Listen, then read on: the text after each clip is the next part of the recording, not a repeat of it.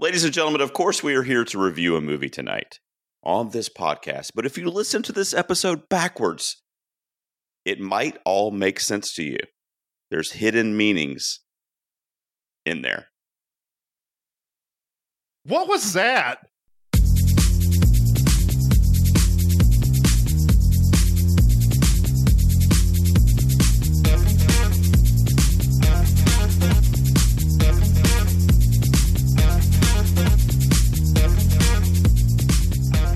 Ladies and gentlemen, welcome back to another episode of Two Peas on a podcast where we review the latest and sometimes greatest movies every week and sometimes under the silver lake.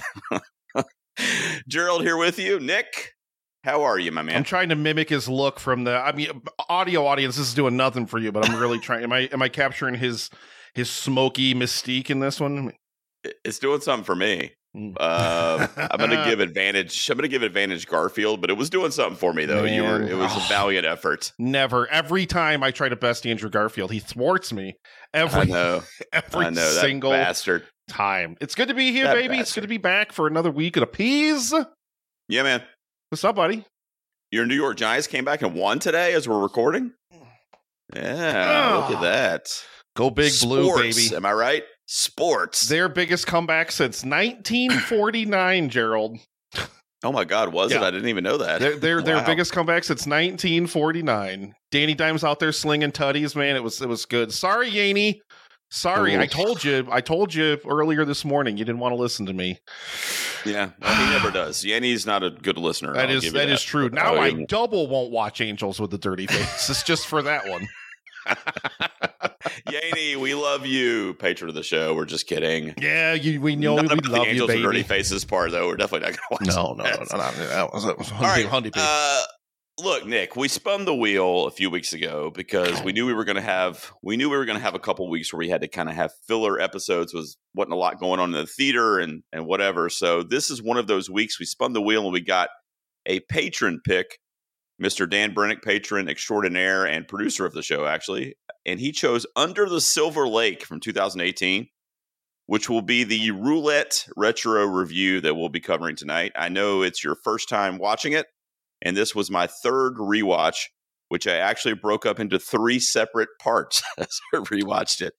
We'll talk a little bit about that when we get into the review. But before we get there, Nick, what do we do every week, man? Roll the freaking audio. You gotta ask yourself a question. I have a lot of questions. Number one, how dare you? Well, one big question. So every week we come up with a question for each other, Nick, that is somewhat related to the movie or inspired by the movie that we are reviewing. Do you want to go first? I think you went first last week, but I don't really care because I'm a nice person. So uh, whatever you'd like to do. I got one for you, baby. Hit me with it. What zany conspiracy theory do you believe, if any? So I don't spend a ton of time pondering. There's probably one that's bigger, but the JFK conspiracy has always been something that I've firmly believed that the government knew what was going on there, or at least they were hiding it after the fact. And that whole conspiracy just, I mean, it just, I've just always bought into it. I've never bought into the idea that Lee Harvey Oswald acted alone and killed JFK, and that was it. I, I just don't. I just feel like there's too much other shit going on, and you know, Oliver Stone's JFK in the '90s was one of my favorite movies ever, so that probably has a lot to do with it because that Mhm. kind of got Okay. you know implanted in my mind and all these different theories that got thrown around. But I would say the JFK conspiracy is uh, one that I I'm pretty confident that there was a lot more going on there. Okay. I mean, I mean, I mean, X Men: Days of Future Past already told us it was Magneto. He curved the bullet into him. Like, I mean, I don't know why it's a big conspiracy to you, G. Uh, I don't have an I'm answer to that one because I don't. I just because of we'll talk a lot about this movie in the review, of course, but this movie just kind of shifted my thinking into that kind of uh into that kind of mindset and i was just curious to know if there was any any kind of big conspiracies out there that you were like a you were like a subscriber to. Alternately uh, i i just want to mention this really quick. It's just really weird coincidence. Uh, i just got a youtube notification that two peas on a podcast has released a bottoms movie review on youtube. Oh wow. so I just just just to, just in case you wanted to check that out after this, It's you over there. just got that. I just got a push ago. notification for it from from YouTube, man. It's right there. Wow, they're really so I've killing already it watched their. it uh, too, which is the weirder part. they're really killing it with their uh, timely. Yeah, Yeah. wow. Thank. Thanks, YouTube. Wow, you're Yeah. really helping us out. yeah, gotta Uh, it. well, maybe people will get notified of bottoms like a week after this episode comes out. Who knows?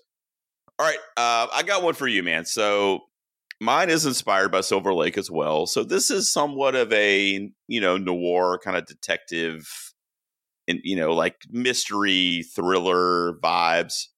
So it kind of got me thinking of like mysterious goings on that we've experienced in our lives. So I wanted to ask you if there's anything in popular culture that was never solved, a crime or what or a who done it in in the world, and you would wish you knew what happened if it could be solved right now, and you woke up tomorrow and you're they were like, this is what really happened. What would it be? The Mary Celeste. I had to think of the name of it for just a second there. It took me just a second. It's like this weird boat that that, like, it's like this weird boat from like the 1800s that, Mhm. like, it, all of a sudden, like the whole crew disappeared and no one knows why. Just like a Oh, super wow. cool, like maritime mystery. It's one of those things that's always like Like a Bermuda Triangle type deal? No, no, it was like I forget where it was even when it. I think it was headed to Africa or something. I don't even know. I, I have no idea. That's crazy. Yeah, crew, the whole crew that. just disappeared. They have no idea what happened to them. No idea where they went. Uh, all this stuff Hmm. was like undisturbed, like all their belongings and like everything was still on the boat. So it's just Oh, super weird. They just um they just disappeared. Probably in an alternate dimension. You know, hanging out with uh, Has- like vampires on the Demeter or something. well, ask Brad about that. Has that uh, ever been covered in popular culture? I don't know about that. I'm not familiar with that story. I'm pretty sure. I'm pretty sure there's been something about it or something. Hang on, I'm gonna find Mary out now. Celeste. The Google will tell me. Ah, uh, there was a movie in 1935 about it, starring Bela Lugosi. There you go. Wow. Oh, wow. No, so maybe not a pop culture thing. I don't know. For some reason, as soon as you said it, bam, it snapped into my head. It just appeared in my head. Yeah. Yeah, that's really weird if you think about it. That's like that flight a few years ago that just like went off the radar and nobody knew what happened to it. It's just it's weird shit, man. So I got one uh, for me because this was such a huge case, and it was one of the very first cases, along with like O.J. Simpson in the '90s, where I was like every day, like, do they have any updates? Who who? What did they find? What evidence has been? pres- You know, what I mean, like I always wanted to know to get to the bottom of it, and they never did. And to this day, it's unsolved. And that's the murder, or I guess I should say, disappearance of JonBenét Ramsey. Oh yeah, yeah. That's a good one, man.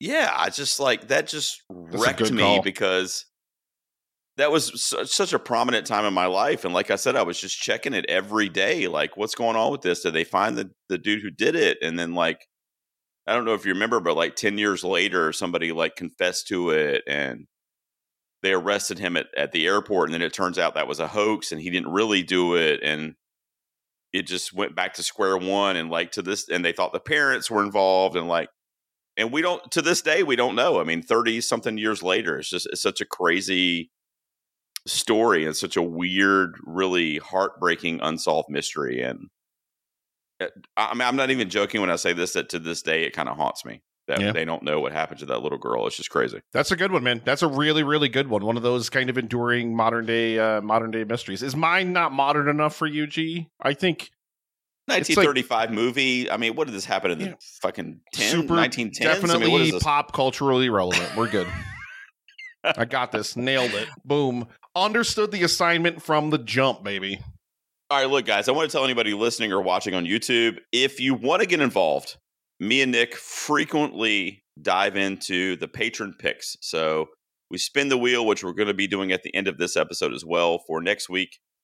And if you are a patron of the show, you can select a movie for us to watch. That is what we are doing this week in what we call the Roulette Retro Review. And it's for 2018's Under the Silver Lake. Nick, I know you have the audio sound drop ready. We're going to give our early score reveal before we get into the discussion. Damn it! This always happens. I think I'm gonna score and then I never score. It's not fair.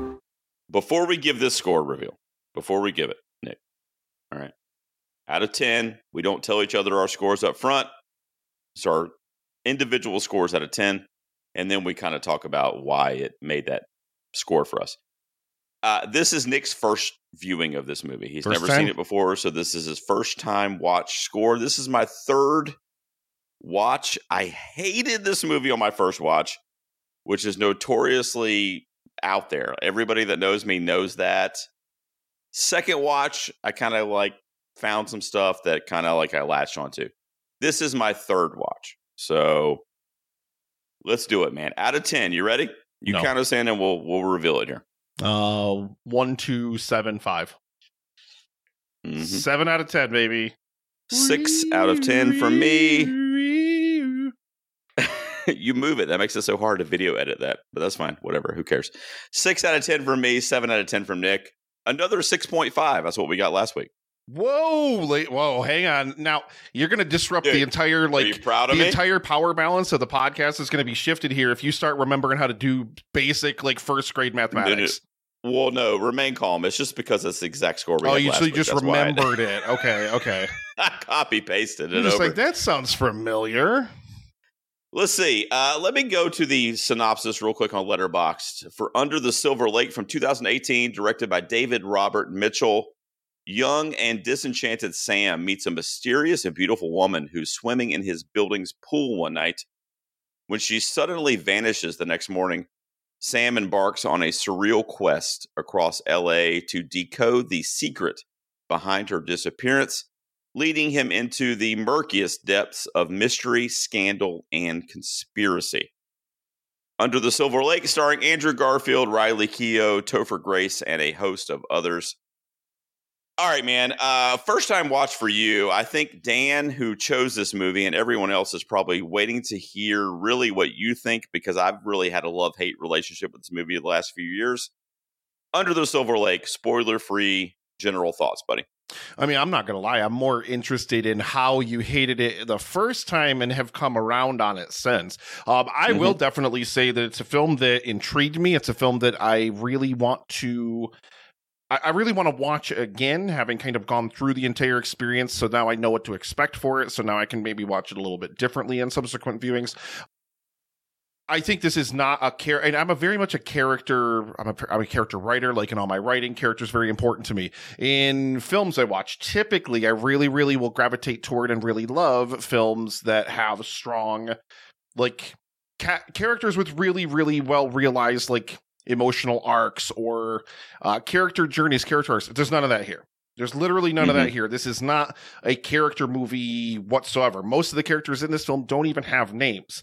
They're generic placeholders. Like Topher Grace's character is Bar Buddy. Like he doesn't even have a name. Mhm. Like most of the characters in the film just like aren't even like real characters. So you kind of can't approach it from that perspective.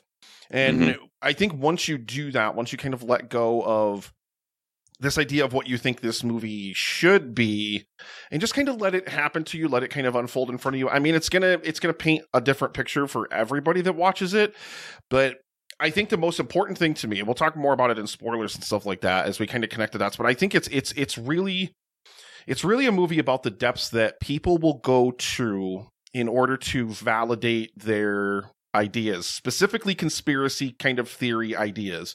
Like the way mm-hmm. and this is this came out in 2018, so this came out like before COVID, like before oh COVID's a hoax and like anti-masking and like all these different things that like you can even throw on top of this pile like even harder.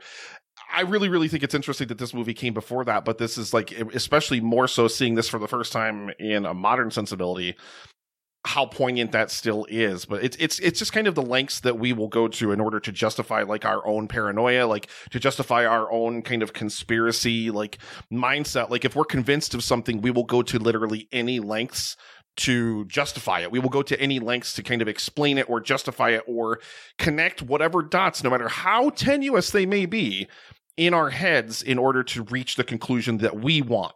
Uh, I think that it's a fascinating study in the unreliable narrator in terms of Andrew Garfield's character. It's like it's entirely from his point of view. I don't think it shifts out of his point of view at all during the entire film. No. So it's like, I mean, I think he's a very, very unreliable narrator. There's a lot that Mitchell does not tell us very specifically about him or about anything else that's going on in this film. And I, I think that that kind of leaves a lot of room around the edges of the canvas for the viewer to kind of start painting in uh, painting in their own things. Yeah, you know, from a spoiler free perspective, I agree with a, a lot of what you said. I'll just say that this movie, I think, was made, and I mean that from a cumulative perspective, talking about directing, the performances, even in the film, the writing, obviously.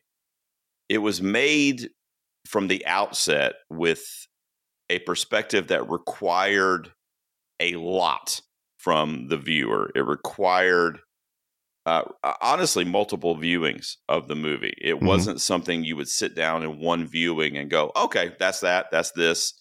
I know that. I check this box." I mean, you you have to kind of like think about what you watch and come back to kind of study different things that you might be questioning. And that's why the movie's grown on me a little bit over time because you know, the first time I watched it was way back in probably 2019 ish mm-hmm. or so. I, I, didn't know what what the hell was going on. Like this movie tackles a lot of different uh, perspectives. I mean, it's you know, it's dealing with homelessness, it's dealing with misogyny, it's dealing with you know this idea of wanting to live out our dream, and we're kind of you know our conduit for that in this movie is Sam and Hollywood, and he's probably there because he thought he could be an actor or a writer or you know whatever his path was, and that didn't really work out for him. So he's just kind of playing video games and facing eviction, you know. But uh, people go to LA for that reason. So it just has so many different things that it's kind of juggling, you know. And what's interesting, and it actually came up in the fan feedback, which we'll get to at the end, end of the episode, but when you start to dissect this movie and you start to watch interviews with with with Mitchell and with the cast and you see I've actually I saw a really really good YouTube video today of somebody that broke this down uh, when they watched it and kind of the conspiracies built into it. It starts to like you you gain a, a great respect and appreciation for the project. But what I'm kind of grading it on tonight and what I want to kind of talk to you about is my initial kind of like um interpretation of it as a movie lover in other words, I can't say, "Oh, I went and studied, you know, all this other shit, and now I understand it." And now it's like I love it. You know, I, don't want to do it like that because the first couple times I watched this, I didn't know what I was watching. And to keep it spoiler free, uh, I'll just say that initially, and then we can get into spoilers. But I just, you know, I didn't understand what the filmmaker wanted me to kind of focus on in this movie because I felt mm-hmm. like there was a lot of different paths that as a viewer you can go down and you can really hone in on. Mm-hmm. And it's kind of all over the place for me because of that. There's a lot of things that I absolutely adore in this movie that I would give a 10 out of 10 to. Uh, you know, we'll get into it, but I mean, there's specific scenes in this movie that I freaking love. Like I could watch the particular scenes on repeat. But then there's other parts of this movie that I just feel like, okay, you're fucking with me. Like you're trying to confuse me and mission accomplished. I'm confused. like I don't know what, what's happening, and I get lost a little bit. So we can uh, peel back the spoilers if you want to, Nick. Going forward, guys, anything that we discuss about Under the Silver Lake will contain spoilers. If you have not seen this movie, uh, come back after you see it or fast forward to the end of the episode. So, Nick, what uh, as a first time viewer did you do you kind of appreciate what I'm saying there, or did you think this film had kind of like a singular narrative? Well, it's kind of like go back to my just initial thoughts on the movie. I think you have to you have to realize, and I think you have to get into the perspective of Sam as a really, really unreliable narrator.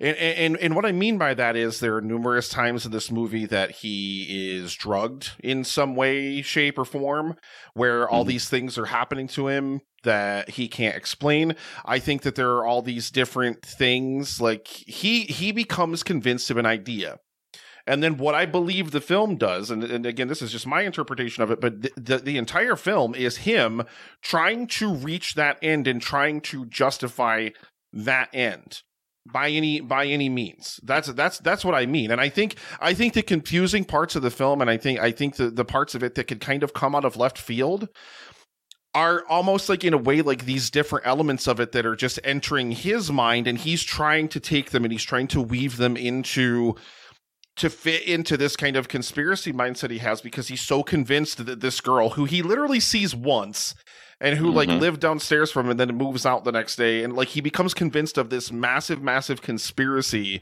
about her like it's just eh, the whole thing is i mean there's there's an argument i definitely think to be made for none of this really actually ever happened and this Mm. is just him on some like massive like drugged out fever dream uh kind of Mhm. different thing. I mean there's all sorts of different loose threads that never get picked back up uh that we are just kind of left to wonder was it in sam's head?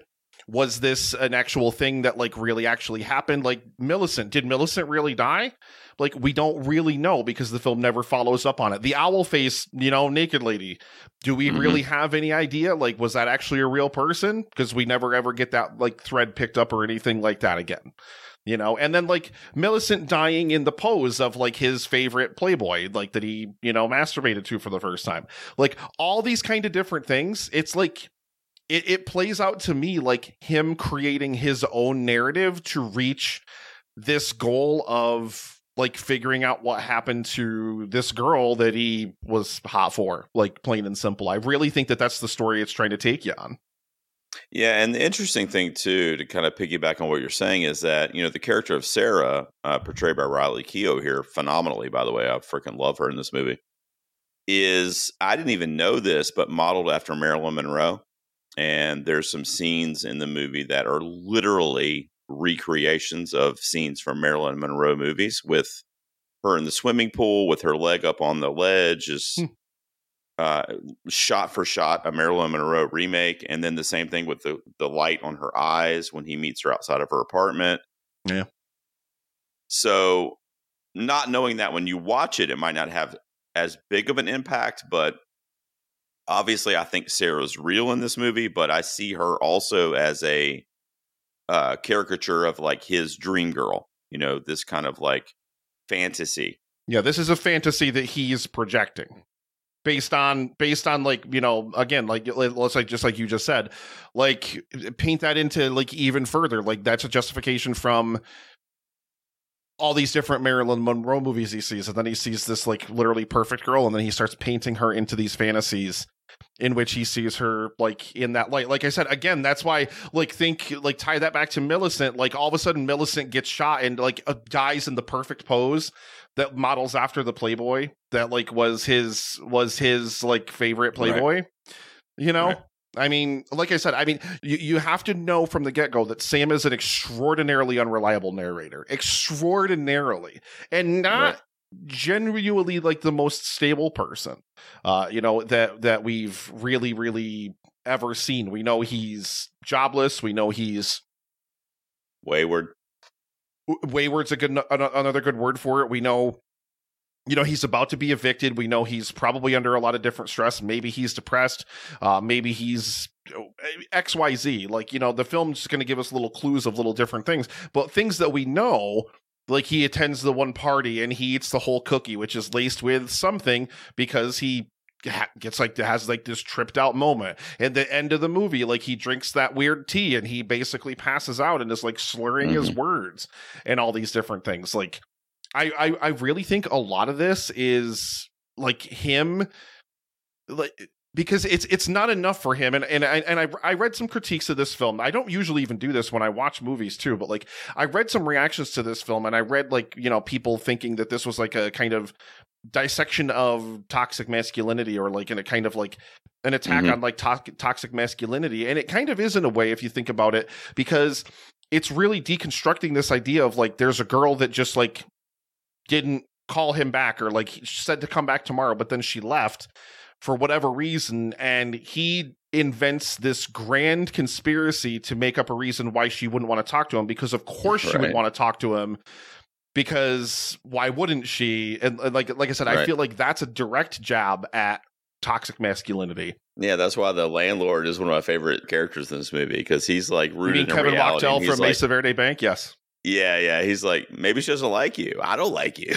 you know, like maybe she doesn't want to be with somebody to pay their rent. You know, Yeah, like and that's that's kind of the thing that it makes me think of is like is, thinking about like Sam in that in that kind of way, like you know, I mean, like he has like this, you know, really attractive girl that just comes over to his apartment and like brings like leftovers, and then the next scene Mhm. they're, you know, they're screwing on the bed, like you know, watching tennis or whatever, and then the news report about like the missing dude comes up, and they're just sitting there That's like when he climaxes too. By the way, which is was whatever else and then you know there's the Mhm. whole other scene where like he's at the party after he eats like the drugged out cookie and the girl's like you know saying oh you know wanting to go screw him or whatever and he's like sure let's go and then he has this like weird trip out episode with the cookie and stuff like that like Mhm. the film doesn't give us that moment like it's up to you to determine it really it doesn't give us that moment of sam waking up to reality or whatever so if you want to determine yes maybe he is constructing this entire conspiracy in his whole mind or no, this is all really happening to him and in front of him, and he's just trying to like grasp onto this whirlwind. Like Uh, it was just this girl that moved out, and all of a sudden I'm involved in this like massive conspiracy of like people being buried in concrete bunkers with three wives and like all this weird stuff, and then like I, you know I. I think it's a commentary on the Hollywood elite as well. So I mean, it's a commentary on a lot of things, probably. it really is. But I mean, I don't know. I, I guess I took it at face value for the general kind of like path that we followed in the movie. But a, a lot of things that were in the movie were from his kind of drugged out mental state, if you will. Um, so kind of a mixture, kind of a lot of what you're saying, but a lot of like reality as well. Like you know, there's a lot of scenes where, uh, you know, he'll s- encounter people, including Sarah, and they're barking like dogs. Mhm. And you know, beware of the dog killer is a thread, a through line throughout the whole movie. So there's a lot of like kind of surreal, abstract things that happen within his reality that obviously don't really happen in the real world. But I did, for the most part, think that this movie went from point A to point Z in reality with a lot of those other things kind of mixed in, um, where there was like dreamlike or it was him imagining it or whatever. But at the end of the day, we do get to the end where we see the Hollywood elite and we see these rich people who are creating this kind of cult, basically, this cult like kind of phenomena where they disappear under the, under the ground and they eventually, you know, ascend to whatever they think the next level of, you know, uh, Nirvana is, which was interesting too. That the Kurt Cobain poster was always over his bed, and they mentioned the Kurt Cobain guitar, and the guy plays "Smells Like Teen Spirit" on the piano, and so you get a lot of references to, to Nirvana and ascending, and uh, you know, I, I'm interested that you gave it a seven because I feel like we have similar kind of like brain teasers with this movie where we kind of scratch our heads a little bit. Um, and that's for me, that's on three viewings. so I'm still scratching my head. I'm not a smart guy, you know what I mean? But I'm still going, what the, f- what? was your What initial score of it? That's what I want to know. What was your initial score, and why did it come up? Out of 10, well, because Dan loves it. And the patron that picked this for us. That would that would Uh, be more of an incentive for you to lower the score because I know you know it's Dan, so you just want to draw his ire. I would feel. My initial score out of 10 would have probably been like a four or like a four and a half. It's So why is it a six now? Why did why why did it jump up? What about it improved for you on subsequent rewatches besides Dan loving it? Oh, fuck Dan. Uh, that's what I was talking about. That's what I was talking about in the intro is that it's interesting because this movie, it I feel like, and of course I don't know because Mitchell's been very hush hush hush on it, but I feel like this movie was made with the intention of the more you understand it, the more you will like it. And, you know, the more times you see it and you soak in more information, the more it will make sense to you. And that's been the case for me. The first time I saw this movie, I didn't see it in a theater. I saw it at home on like Amazon Prime or something like that. I was in agony. I was like, I don't know what's happening. I'm confused. I felt stupid. Uh, I just didn't know what was going on. I, I really didn't. And even when we got to the climax and we got to the end of the movie, and it kind of ends with him at the lady with the parrot, you know, those across from him. And even that makes a little more sense to me now because you know, he was facing eviction and he saw a way to kind of like continue to live in this reality that he kind of created by just kind of shacking up with her. Uh, you know, and he kind of just goes over there and kind of becomes her dog in a way, her pet, if you will, which was a, kind of a theme throughout the movie for other things. So even that makes a little more sense to me. But the first time I watched it, I just didn't get it. I mean, frankly, I mean that's the best way I can put it. But if I watched this movie a hundred times, I would probably know a little something more each time I watched it. And I think that it somewhat elicits like a respect from me as a film lover to to the filmmaker and to everybody involved to be like, okay, that was really intense that you dove in that deep to to put in those hidden messages and to kind of connect those dots. Because the general audience and the regular filmmaker which or film viewer which I was on the first time they're not to they're to probably leave the theater honestly. I mean, really. You're going to have to commit to kind of like you said buying in and kind of learning what we're supposed to take away from the movie. Which honestly, I don't know if the filmmaker even knows that. I think he's leaving it up to us. And he is and people have asked him straight out by the way. I don't know if you're watching that stuff on YouTube, but No, I didn't watch any of this stuff with him. I looked up a couple and they asked him straight up, dude, like what who's the dog killer? What's the mystery? What and he just won't talk about it. He purposely will not give any it's ours now. It's ours now. It's not his Mhm. anymore. It's ours now. And you're going to draw your conclusions. I'm going to draw mine. Like I, I disagree completely with your assessment that most of it happens in reality. I think, I think 90% of it is a construct in his head. I think he's Do you think there's a cult under No. Hollywood? uh, uh, You don't think that? I don't. I think he constructed this entire like massive, elaborate conspiracy to, to figure All out why a girl wouldn't talk to him. The whole answer to the whole thing is this cipher that was in this mysterious cereal box and in a Nintendo Power magazine that he happened to have as an apartment at this at that time. Like, no, get, get out of here. Like, no. And then he goes to like, visit for this mysterious songwriter after he beats up Jesus, which again, no repercussions. It's never mentioned again. It's another loose thread. He goes to this Right. songwriter who like tells him, basically feeds to him. He goes and he has these revelatory experiences that basically feed to him. And again, he's at this party. And what does he do right before he goes to beat up Jesus? Drinks down this cocktail. Who knows? Was it Right. laced with something? He gets drugged 30 other times in this movie. Like, no, I, I think I think literally, I think he he concocts this conspiracy. I think he wants to believe this conspiracy so bad that he weaves this tale to to justify it. Like all of a sudden, like, oh yeah, he he makes up this whole thing. It's like, oh, it's a map of the first Legend of Zelda game, and ooh, oh, this means this, and then he finds the map in the cereal box, and ooh, like all these. No, But see, I think I agree with you that I think he's fabricating a lot of that stuff or being drugged out and thinking it. But I th- think that that's happening within the construct of the narrative of the movie, though.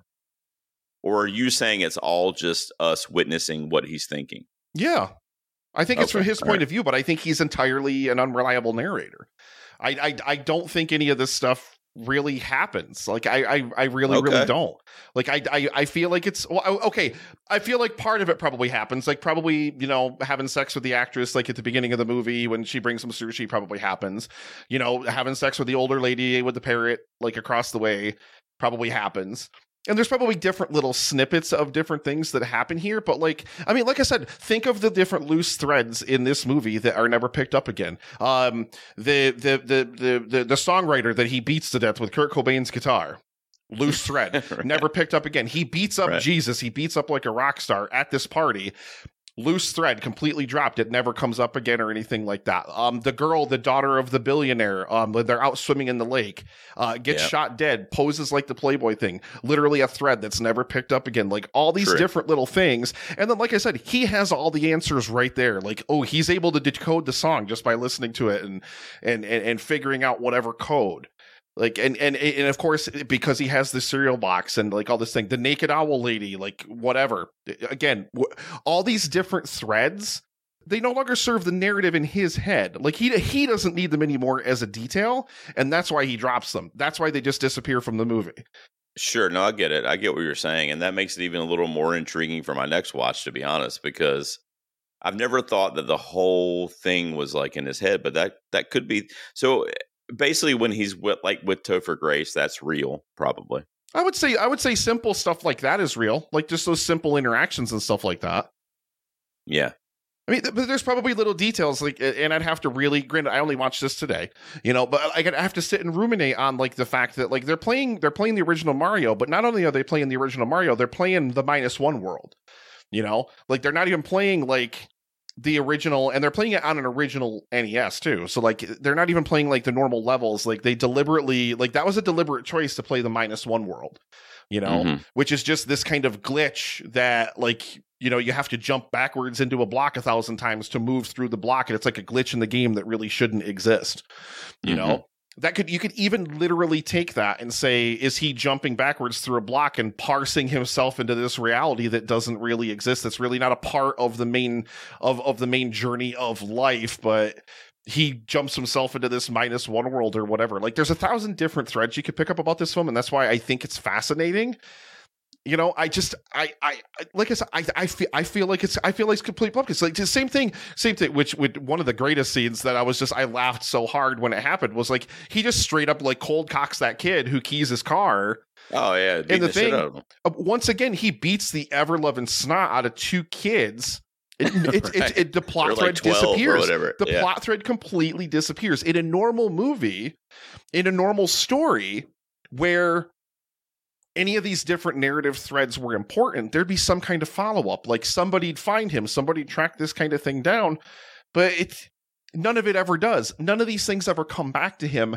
Any of these people that he kills any of the different things that he does none of this stuff ever comes back to him because none of it ever actually really happens. At least that's, That's at least that's at least that's my that's that's what i think about it. Hey, I'm not going to argue with it. I mean, Yeah. it makes sense I sitting here think it's listening I think it's complete it. bupkis and and and you know I mean like really and here's here's here's the other thing okay um these billionaires are buried with three wives in these concrete boxes way deep below the earth and they just get to have this like massive orgy until they run out of food and die but Mhm. they can't get out of the rooms but they also can call out on a video phone Mhm. like like there's just things about it that don't make sense that don't add up and i think they don't add up because i don't think he has figured out a way to like justify that part of the conspiracy in his head Can I ask you, do you think there was ever a dog killer in this movie?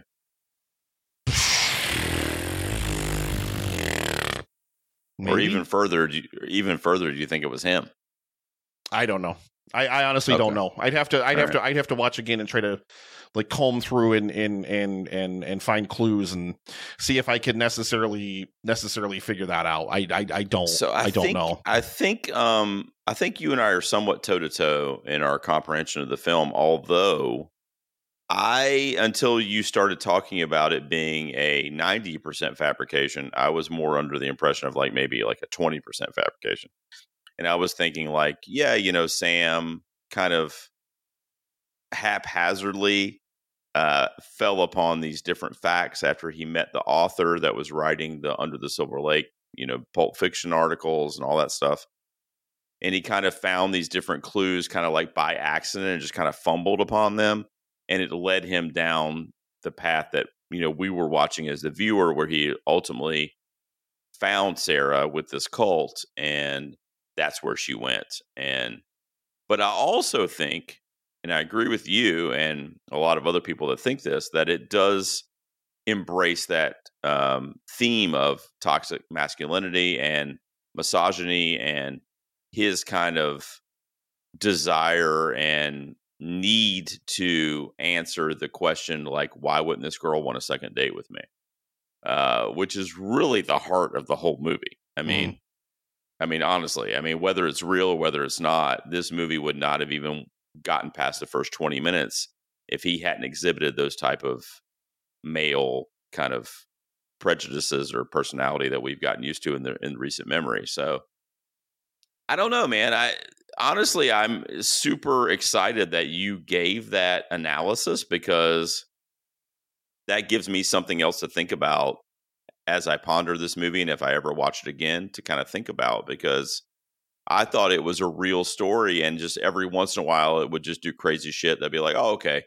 Well, he's on drugs or he's just imagining that. Or, I don't, I don't, I don't think so at all. I, th- I think that I think That's that interesting. rather than watch the movie from this perspective of him cracking this code and discovering this massive conspiracy, um, I really started to view it as because every every different plot thread that doesn't get pegged Mhm. back up, I started asking myself why. I'm like, why did we never get any repercussions for what he did to the kids? Why did we never get any repercussions for X, Y, Z different things that he does?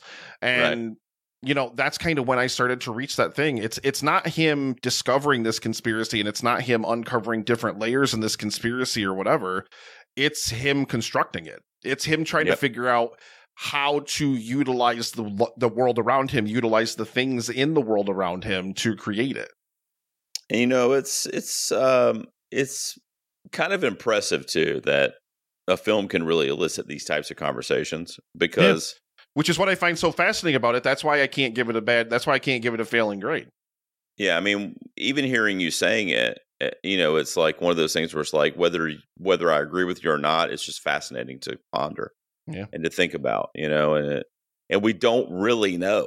I mean, we'll never really know. we, It's- we don't really know but i mean it's one of those things where I, th- I think it's i think it's a film that i don't think you have to watch it twice uh, i don't think you have to watch any film twice uh, to be 100% honest about it but i think it's a film that if you choose to it will reward you because it'll probably open up different ways for you to explore it narratively you Mhm. know it'll probably it'll probably open up different ways for you to kind of try to figure out like more and more of those like different things you know And what's what's funny too is if you're right, and if he's kind of imagining this whole the whole movie basically, that all that's pointless because none of it's really happening anyway.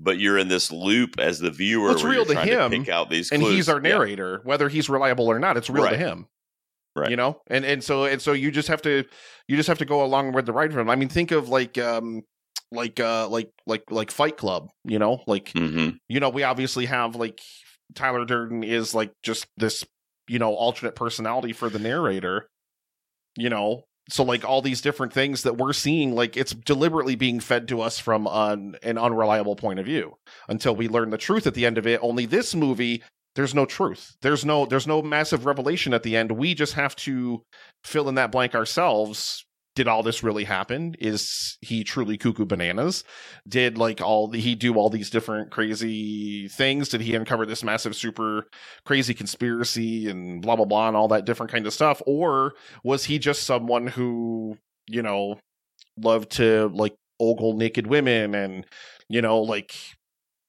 couldn't you know couldn't come up with this justification for him like this girl just up and ditching him or whatever Mhm. you Mhm. know like all these different little things you know So as we wrap up, uh, I just want to ask you real quick. So, do you want to watch this again?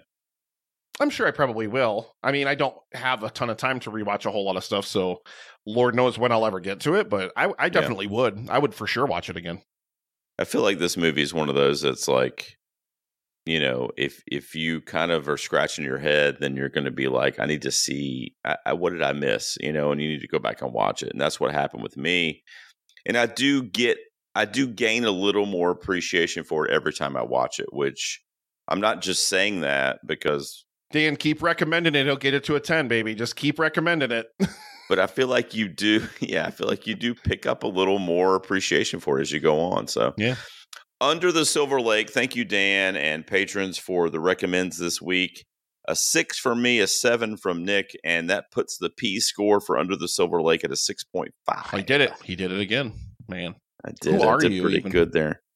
So we're going to spin the wheel here shortly, Nick, to see what movie we are reviewing next week. However, before we do that, we'd like to head over to the comments section on social media and see what the fans had to ask us that was inspired by the film. As I pull that up, Nick, I grabbed one out of here that I wanted to answer. I think, and then I'll let you go. I think we kind of already somewhat answered it. But our boy Julio says if you don't understand what a movie is going for and you don't like it, do you reassess that opinion if something later provides an explanation? Or do you consider the movie a failure regardless, since a third party assist was required?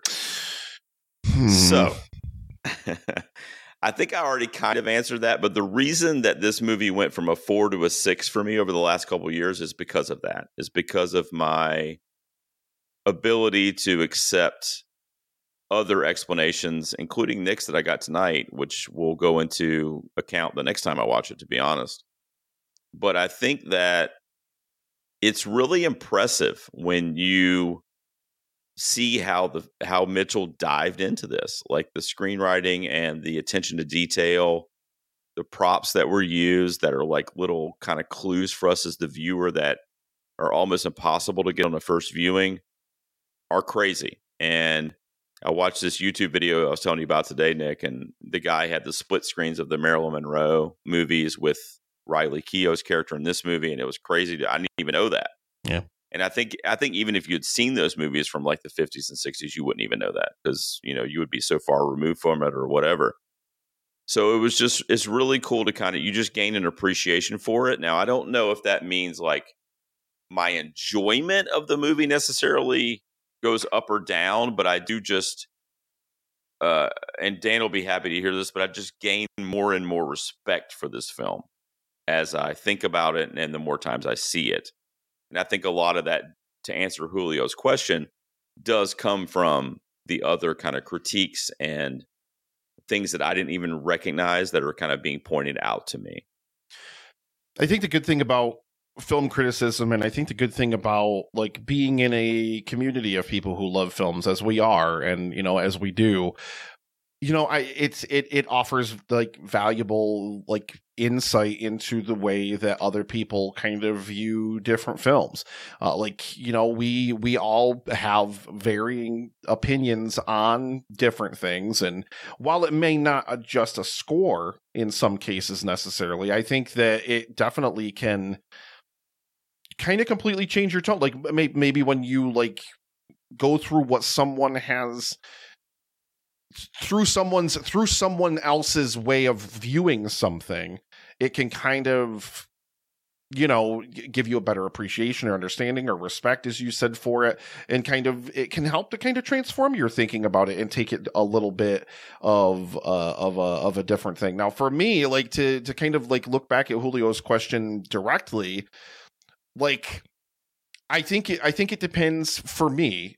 I will qualify that question by saying that it depends entirely on how big of a tripping point it is for me.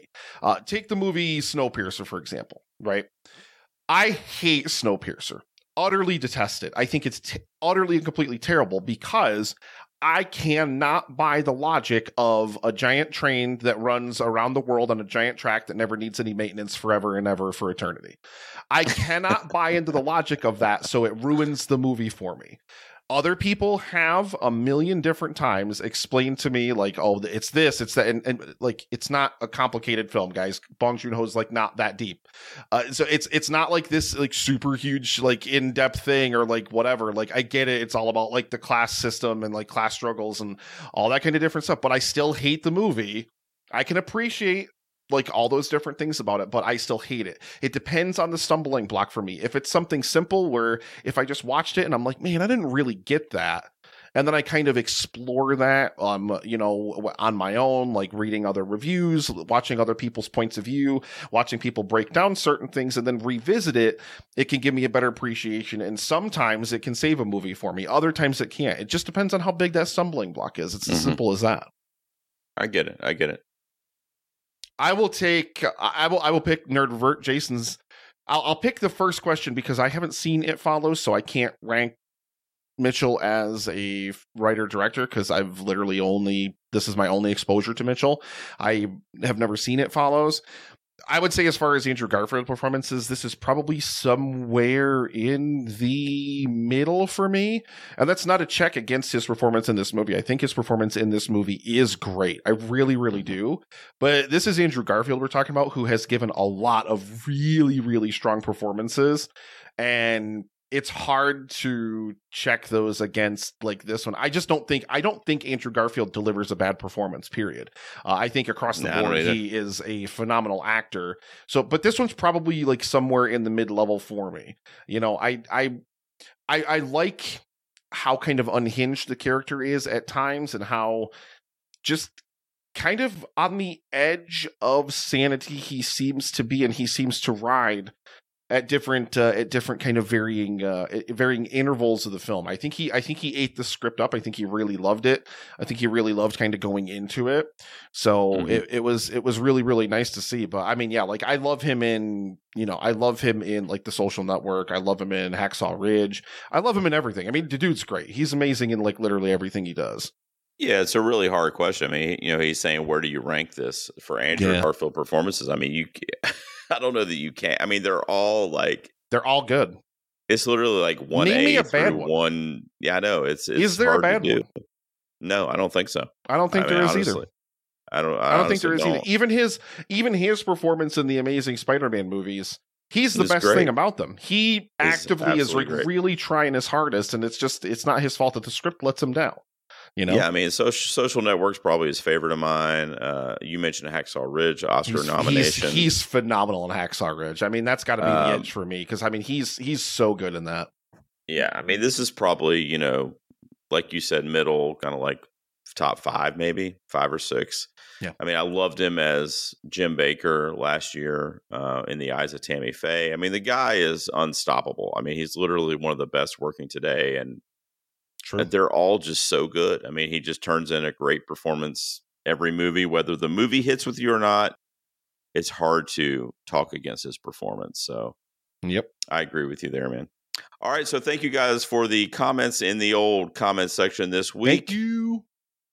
Now, once again, guys, if you're a patron of the show, you can join up for as little as one dollar. You can recommend a movie for us. We spin that old wheel at least once a month, sometime sometimes more frequently, like we're doing right now, because we're about to spin it again. So uh, we're going to spin the wheel. Now, next week we have a blank spot where we're not going to the theater. So we're going to review whatever we land on here. If it lands on Nick, he gets to pick the movie. He did that the first week we did this, and he chose The Room, which I still have not recovered from. Yo, we're picking it again. If I get if I get it again, that's what we're doing again. I'm going to end up like Tommy at the end of that movie. Oh yeah. Uh, I have not gotten chosen yet, but I have a couple in mind if I do. And then if we land on the patrons, I'll pause and I'll put all the patron picks in there, and then we'll spin it again and find out what movie we're watching. All right, Nick, let's do it, man. Let's give the wheel a spin here. You ready? Yeah. Three, two, one, spin.